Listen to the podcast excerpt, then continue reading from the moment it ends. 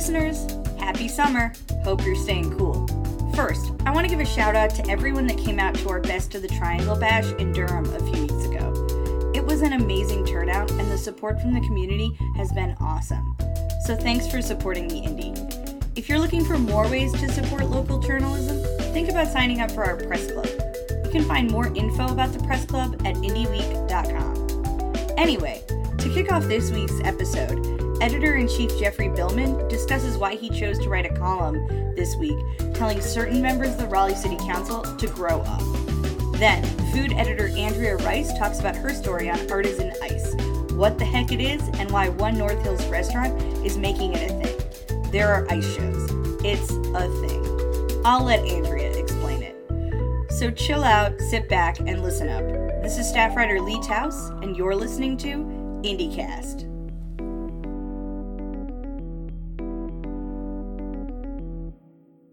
So, Jeff and I have had a really fun week uh, in terms of our mentions on Twitter and, and Facebook and, and the like. Um, after I wrote a story last week about what went down at the city council meeting when the city council decided to pass an adjustment to their rules of decorum, saying that um, citizens during public comment can no longer address individual councilors and can only address their comments at toward the council as a whole. This happened at the same meeting as a former planning commission member uh, criticized a particular councilor, David Cox, for sending his tweets to the city attorney.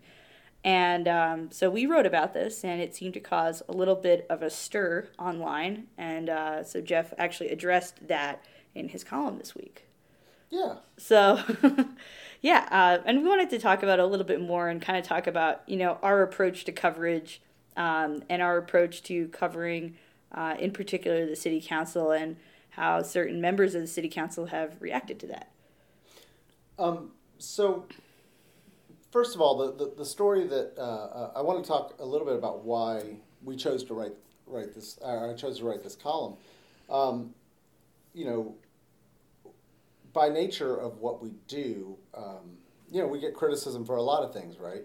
Um, and you know, uh, normally I, we don't necessarily respond to it, or you know, if people ask questions, we respond to it. If people ask, you know, have uh, things they critique us for in uh, in, in uh, I guess seriously or in good faith, or you know, they really want to engage with us, then we respond to it, and, and sometimes you know, people have legitimate points and you respond to them, you, you clarify stories, you correct stories. If we actually get something wrong. Yeah. Uh, which happens. Um, and and uh, we try to make it happen rarely, uh, but it happens. Um, when people are, you know, kind of lashing out at you on, on, on Facebook, Twitter, whatever, tend to just let it roll off or uh, what have you. Um, and you and I, I, certainly don't respond in the paper or online uh, or on our website. What made this different uh, in, in, my estimation, was that the story Leigh wrote uh, last week following the council meeting was, was just a straightforward standard news story. There was no, um, there was, uh, I mean, it laid out, and as I mentioned in the column, it laid out a series of facts that happened. Um, uh, uh, uh, Eric Braun, planning, former planning commissioner, went before the city council, said, "Hey, um, why is David Cox forwarding my tweets to the city attorney?" That's a little weird. Uh, and then right afterwards, without any discussion or debate or uh, uh, any forewarning on the agenda, City Council changes rules of decorum. And that's the story we wrote. And, you know, uh, right afterwards, David, uh, David Cox, who didn't return Leigh's request for comment, neither did the city attorney. David uh, posted on Facebook the next day and, and you know, Leigh Todd's got it wrong, and you know had this attorney uh, had this had this uh, you know letter from the attorney uh, from the city attorney saying you know Kerry does it too, and you know cool, but do great. And good, then it wasn't a First Amendment issue. One of the things yeah. that we did is we at we got called a First Amendment lawyer who said, yeah, that sounds like it might violate the First Amendment. Um, and, and not, I mean, we, yeah, and, and Jonathan Jones is a, is a First Amendment attorney. He's, um, he's suing the city of Durham right now over a First Amendment issue, open government issue. He used to be the head of the North Carolina Open Government Co- Coalition. Um, you know, he generally knows what he's talking about. He used to be a journalist for a newspaper in Greensboro. Um, and, you know, so, so at that point you're like, okay, that's cool. Um, that's a little bit of a strong, uh, uh, strong-handed way to handle it. Uh, um, particularly when you know, usually when I have, I, I and oftentimes you'll have uh, um, politicians who who disagree with your assessment of the situation, and you'll get. Um, you'll get. I'll get an email. I'll get a call. I'll get a text message from them saying, "Hey, you know," and sometimes they're they're sometimes they're mad, sometimes they're not. But you'll get a message say, "Hey, you know, you screwed this thing up," um, or you know, you should quote me, or here's what I think you got wrong. That happens, and that happens from from politicians who who like you, from politicians who don't like you, from a lot of people. Like it just happens. And sometimes you, you listen to it and you go, okay, you have a point. I'll put this in the story, or you know, whatever. Um, sometimes you talk to them and, and, and there's a different aspect to the story you, you didn't understand or that they didn't clarify at the meeting or you know whatever. This kind this thing just sort of took off in, in, in a very ugly direction on uh, there's a facebook group that uh, uh, cox I, I, think he started and it's moderated by some some uh, allies of his. And it, it became you know kind of ugly kind of personal. And, and it was a lot of it was directed at lee and, and I was tagged in it a yeah, lot. And later at me, um, which again, that's not something we respond to uh, as a rule. I mean, sometimes we do personally, um, although I try not to. Um, I responded a little bit. I said that I stood by my reporting, that it yeah. was accurate, that if you know there were different motivations for this change, that you know why could that the public had no way of knowing it. Um, and that if you know if it was a change in response to previous instances that it could have been on the agenda mm-hmm. given the giving the public the opportunity to speak about it yeah and uh, in any event um, uh, uh, so i think you know we, we had um, so they, they were doing that and again uh, you know just as a rule like I, I don't respond to I don't I don't respond at least in, in print or on our, our outlet to to attacks on me or to attacks on Leigh or any of our staff. Like uh, you know, it's just part of the it's part of the business, right? Like people do that. It's part of being a semi public figure. Um, you know, uh, um, there are there are people who uh, you know genuinely hate me, and that's fine. That's that's what that's part of the game. Um, but what happened uh, that was different was that you know there was this thing that started going around, and a lot of we got emails and, and we got you know tweets, and it was from you know sort of a similar group of people that started kind of echoing the same idea, and and then David Cox kind of picked up this thread and, and, and something he posted on one of his Facebook things, and there's this idea that there was this you know that the that the Indy had been like there's some big change and there's some sort of malevolent force and and, and behind our coverage and you know and that, that was the thing that, that sort of provoked me to respond right? And, and and and and here's the deal like you know our management hasn't changed uh, uh, you know our ownership hasn't changed since 2012 our management our editorial management hasn't changed since i got here in 2015 like you know we've hired new reporters but that is what it is um, you know, just the fact of the matter is we, we endorsed David Cox in, in 2015. We endorsed Stef Mendell, uh, the other person I talked about in the column in 2017. And Stef Mendell has, has, has been has had some of these kind of similar things that she's talked about openly, where she said uh, um, you know she, that uh, uh our owner's nephew's uh, uh, business partner's wife is on the city council, which is some sort of um, conflict of interesty kind of thing which means we I don't I don't I, I don't know. Um, anyway, so I felt I, I wanted to address that because that seemed really weird to me. But there's there's the the bigger thing here, and it, it kind of just has been bothering me with with watching these folks for for a little while is that they just they just can't be criticized. They think they're above all of this, and they're absolutely not. And that's you know they expect to be coddled because we're progressive media and they, they assume that they're progressives. They expect the, the, the, the, the public to not call them out on stuff.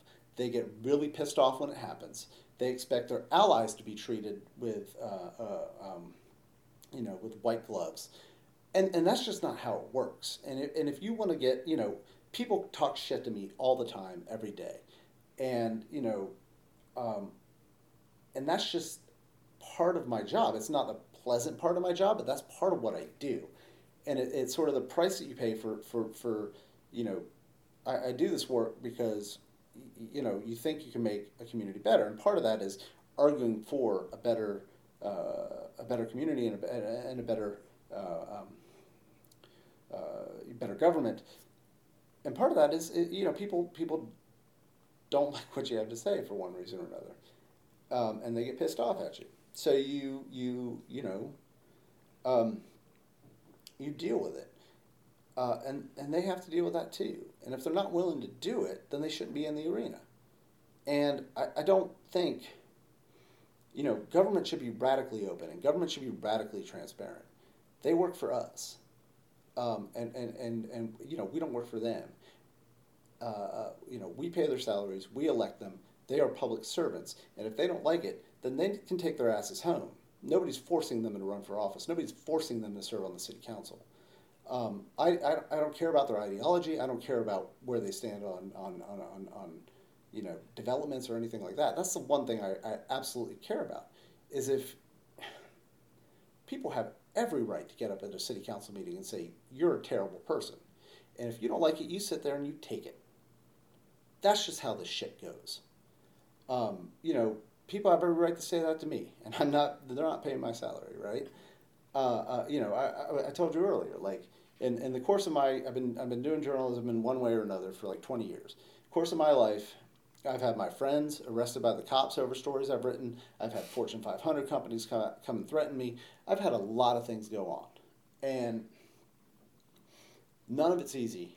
But you, you if, if you're committed to what you're doing and you believe that what you're doing is right, and you believe that you are serving a greater cause, and you're willing to fight for what you, you believe uh, is a greater ideal, then you do it. But if you're just going to like shut shit down because, oh my God, why are you yelling at me? Oh my God, I'm going to forward your tweets to the city attorney because you're mean to me on Twitter, Be- and I don't know how to use a block button. Oh my God, this reporter wrote a wrote a story I didn't like, so I'm going to make a Facebook post calling her out by name and yeah. saying where where her home state is. I mean, it, it becomes this that that to me like becomes this like it, it, it passes the point of it, it just it's just childish. Like this is what you like you signed up for. And you know you either do it or you don't. And you know uh, um, that's what sort of compelled me to to to to, to write this thing. Like I, I think um, I think the city council has become uh, uh, um, so convinced of its own righteousness and so convinced of its own, uh, um, you know, that it that it can't possibly be wrong, and that everybody who criticizes it in any way, whether it's in reporting or whether it's in an opinion piece or whatever, has to be motivated by bad faith or has to be motivated by you're taking money from developers or business interests or yada yada yada. That, you know, that's a really troubling road to go down. And you know, that's that's the one thing that that you know that that is the opposite of of, of, of the kind of transparency I think uh, um, governments need to have, and they owe their their uh, their constituents. This week, our food editor Andrea Rice wrote a really interesting story about artisanal ice, ice baby. Um, and I didn't really know artisanal ice existed or was a thing, but apparently a restaurant in Raleigh is showcasing, um, you know, not only stuff on their menu, but also stuff in your drinking glass. So, Andrea, thanks for coming on. Thanks for having me. So, I guess just to start, like, what the heck is artisanal ice? Well, artisanal anything is, you know, it means crafted by hand. So, artisanal ice, therefore, is you start with, um, in most cases, a 300, a 300 pound block of ice that's made in a machine called a Clinebell. Um, and that it's the same machine that produces the same big block of ice that like an ice sculptor would use at a bar mitzvah or. So it's know, a big hunk of it's a big hunk of ice. big chunk of ice. So then they they take this big hunk of ice, and you know a single person can't lift three hundred pounds, so they use um, a butcher's saw or a Japanese hacksaw in some places, in some instances, to then slice that ice up into smaller, uh, sixty pound, say, Yeah. increments. Yeah, Um, normal and then those size. 60 pound blocks then get either shaved or whittled down or pebbled or crushed or sliced up into smaller cubes uh, that will then, uh, any of those variations will end up in your drink. But the point of artisan ice is that it is free of impurities. What i- what is an impurity? So the, in the artisan ice community a community. world, a movement. the movement uh, in in the artisan ice world, an impurity is an air bubble that gets trapped inside of the ice. So if you think about the the ice that you make in your freezer at home, it generally or the ice you buy in a big bag at the store, it you can't see through it. It's cloudy. So it's because it's full of air bubbles. Yeah, I just thought my water was bad. No, it's uh, it's impure ice. okay. So the Clinebell machine it cools ice from the bottom up, Mhm. whereas your ice cube tray in your freezer cools ice from the top down, and that's how the air bubbles Ah. get trapped. So when you're cooling from the bottom up, then this pure, perfect block of ice is formed, and the water, residual water, ends up in a layer on top that then gets you know dumped or whatever. Whoa. So, so artisan ice is completely pure of air bubbles, crystal clear, can see right through it, and um, melts slower in most cases, depending on which um, type of ice slice or cut or shaved or pebbled option you go with. So there's this kind of um, spectrum between wanting an ice cube to not melt at all.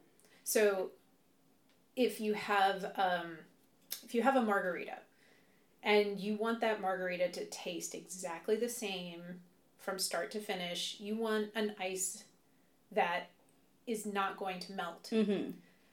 However, if you order a whiskey and you'd like to drink, say, whiskey with a little water, Mhm. you'd want ice that would melt a little bit to give you that desired effect. And so the other thing too, I, I thought was really interesting about this story is that they do ice shows. Okay. So what is an ice so show? let's let's talk about the restaurant that I went to. yeah. So what's the restaurant? That- Have we even named it yet? We have not the mysterious restaurant. the there. It's Okay. okay. It's only been four minutes, so, So there's a new restaurant in North Hills, in right Kane's smack in the middle of Kane's Kingdom. John Kane, the developer, uh, where the buildings are tall and the parking is free, and, and the people like are a, rich. yeah, and the people are rich. It's kind of like um, a faux downtown in the suburbs, so Mhm. that you you know don't have to go all the way to downtown Raleigh. Um, so this restaurant is the it's called Stir, and it's owned by um, Alan Comey, who this wasn't in the story that I wrote, but it was information that I that I gathered. Alan Comey is a big time restaurant tycoon. He Hmm. was a, a co-founder of Gordon Biersch, that like five gajillion dollar, might be million, might be billion, five hundred million or billion dollar company. Big, and big enterprise. Like this guy's big money. Lives in Chattanooga, Tennessee. Opened up a stir, the flagship stir there in Oh, so Chattanooga. It's now a Raleigh, North Hills. Raleigh Mm. is the second Okay. location. They've got some more in the works. So Mm. there might very well be a stir in every state. By who knows? Uh, I don't know if quite that many, but they have a few more locations in the works. Um, and so at Stir, they will give you an ice show. And I was given an ice show when I went. maybe because they knew I was going to write something about the place, so they Mhm. really wanted to dazzle me. But uh, turns out that they'll do, uh, they aim for 25 ice shows a night at this restaurant. Hmm. The ice show takes a while too, so their servers work very hard. So what Um, happens? so if- here's what happens someone will approach you with a tray, and on that tray is a large cylinder which works as kind of a compressor Mhm. and also um, about a two by two inch cube of ice that comes off of that 300 pound block Mhm. and also a clear glass tumbler, and also a towel. And they'll set this down on your table and ask you if you're ready for your ice show, and say, "Yeah, I'm ready. Let's, let's get on with it." And uh, they will use tongs to pick up the ice, put it, open up the compressor, put it on the compressor machine thing, and it starts at the compressor starts at room temp, but once once it's activated, it begins compressing the uh, square shaped cube of ice into its body, which is literally a a round um, spherical uh, inside. Yeah. So it's literally like putting a square peg into a round hole. So as this thing compresses then and the machine starts to cool down, the outside edges of the cube begin to melt away Mm. and then it gets compressed all the way down and what is finally revealed is a perfect ice sphere that you can see right through. If the show is done correctly, it will be free of impurities. My ice sphere had two impurities. The the, um, trainer, the woman who, from Tennessee who was there, uh, who performed my show for me, was very disappointed by the impurities, but I I was glad to see them because I still was unclear Yeah. about what an impurity was. Uh, so anyway, then you get this cool, perfect sphere of ice that if you hold up to light, you'll see a reflection of the entire restaurant in the cube, Ah. but it reflects upside down. So if you've ever been to the Chicago Bean, It's, a sphere, it's, right? It's just like that. Interesting. Yeah. I mean, so I guess you know, kind of to wrap it up. I mean, what what was your takeaway? I mean, what how do you like? I mean, is this kind of a new trend in like restaurant industry? Like, are we getting away from wowing people on the plate and having to kind of do these cheesy tricks to to lure people? Well, artisan ice has been around for a little while. Uh, I would say that one of the you know first uh, cocktail bars to start working with these different styles of ice was probably uh, Manhattan's Death and Co. Mm-hmm. which is uh, like kind of the king of cocktail bars that kind of started that whole movement. So it's been around for a little while. Um, there are environmentalists that that uh, kind of wag a finger at it a little bit because those um, the Clinebell uses a ton of electricity, a ton of power Mm. to just freeze water into this very desirable, you know, clear Yeah. pretty magical like at the end of the day it's just ice um so to give you a little perspective like your household refrigerator if it has an ice maker it will use 20% more energy Mhm. than a refrigerator without one the Clinebell runs on about 115 volts of electricity um, drawing about 36 kilowatts kilowatt is a 1000 watts of electricity per day. And it takes three a three day cycle to produce just two 300 pound blocks. Oh my gosh. so that's like running over a thousand 30 watt light bulbs Whoa. in a day times three days. Um, so yeah is it a fad? Is it a thing? Yes. Is it a trend? Yes. Um, do we need a show while we go out to a restaurant maybe some people could benefit from that distraction i i think it that a lot of people need a distraction when they go to a restaurant and maybe that's why there's so many flat screen tvs plastered all over the place in some restaurants Mm-hmm. um, but I don't know. Like people like it. Uh, I I don't know. People seem to like the place. Um, yeah. Interesting. Yeah. There was definitely like a very positive, happy vibe, a lot of excitement.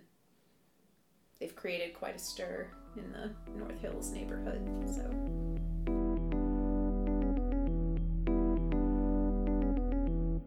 Thanks for listening to IndyCast. Subscribe to our podcast on the Apple Podcast app, SoundCloud, or Stitcher, and look for more episodes at indyweek.com.